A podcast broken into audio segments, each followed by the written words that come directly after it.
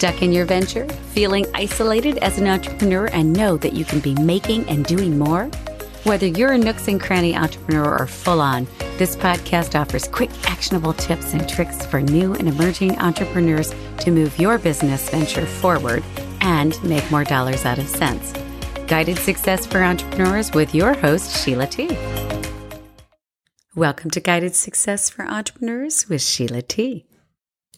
Over this month, I've been sharing the four types of entrepreneurs with you. And of course, it's based on what I've seen and worked with and the general talents and challenges that come along for entrepreneurs. And while we're talking about four, we all have every one of the characteristics and traits, and we just tend to lead with one of those primarily.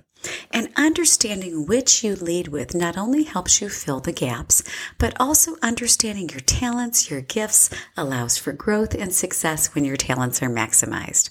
By knowing your entrepreneurial type or which you lead with, you know your abilities. And this means you can select the tasks that are the best use of your time, outsource those areas that aren't served best by you, and ultimately operate your company best. You can better use your skills, know which functions to delegate, and understand your path to growth. So, as a reminder, the four types of entrepreneurs are the strategists, they're the innovators, they're revolutionary, creative geniuses the specialist. They're the technicians, they're detail oriented, and the conservatives. The creative. They're the dreamers, the inspirationalist, and generally intuitive. And the contender. They are competitive and very determined. Last week we covered the specialist, again, generally that technician or the conservative, and they are served well by surrounding themselves with the creatives. And this week we're going to take a look at the creatives. So, as a reminder, of course, the creatives are those dreamers. Uh, they are intuitive, and opportunity comes to them or not. Uh, their gifts or talent are they're intuitive. They often see the bright side. They're inspired. They are really givers. They're service oriented and can be romanticists about business and life. Money is not primary for them generally. It's secondary and they see the value and they love it, but money is not the first objective. The challenges or roadblocks for the creative can be that lack of connection between the dream and results. They're overly focused on the law of attraction sometimes. Uh, and what I mean by that is the law of attraction certainly is, is alive and well, uh, but they take that to the next level. So uh, often you hear people making fun of the law of attraction by we're going to sit on the couch and, and hope that something comes our way. Not quite uh, that extreme, but they can be overly focused on that. Uh, it's hard sometimes to con- to find concrete words to express those tangible results. So expressing what they do and how that benefits the person, uh, which leads them to be frustrated when it feels like they're holding the right intention, and they can get frustrated with the gap between the dream and results. And uh, that is that that lack of action. Uh, often they give their talents away for the love of what they do.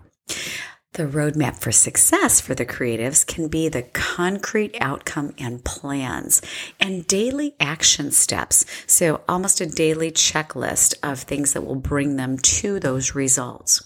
Um, communicating those concrete goals. So, reminding themselves by not leveling up, they're not living their full life and they're not giving all their full benefits uh, defining concrete benefits of what is offered. So, what do folks get? What's the outcome or the benefit when their services are engaged? And they are really well served surrounding themselves with the specialist. And remember, the specialist is the one that can bring that structure, planning, and detail focus into the frame. So uh, the creatives, when it comes time to answer that dreaded question, sort of what do they do or what are the benefits, they can often stumble. So they see their creative nature as a weakness and not a strength. And when creatives realize that they get to choose how they position themselves and their journey, they get to frame their experience both for themselves and the world. So what's the story you're going to tell is a great question for the creatives. And creatives often have the most standout businesses around. You know, the rockabilly, rockabilly, rock, I can't even say it, but the rockabilly yoga studio. Maybe it's travel inspired jewelry line. It's opera singing nannies. They're very creative. So by understanding the roadmap for success, they'll be all the more recognized and fulfilled.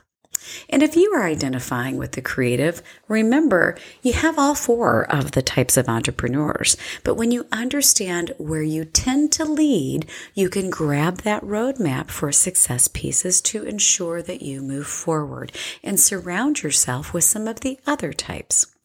So stay tuned for next week as we'll talk about the last type of entrepreneur, the contender, and the gifts, challenges, and roadmap for those that lead with the contender.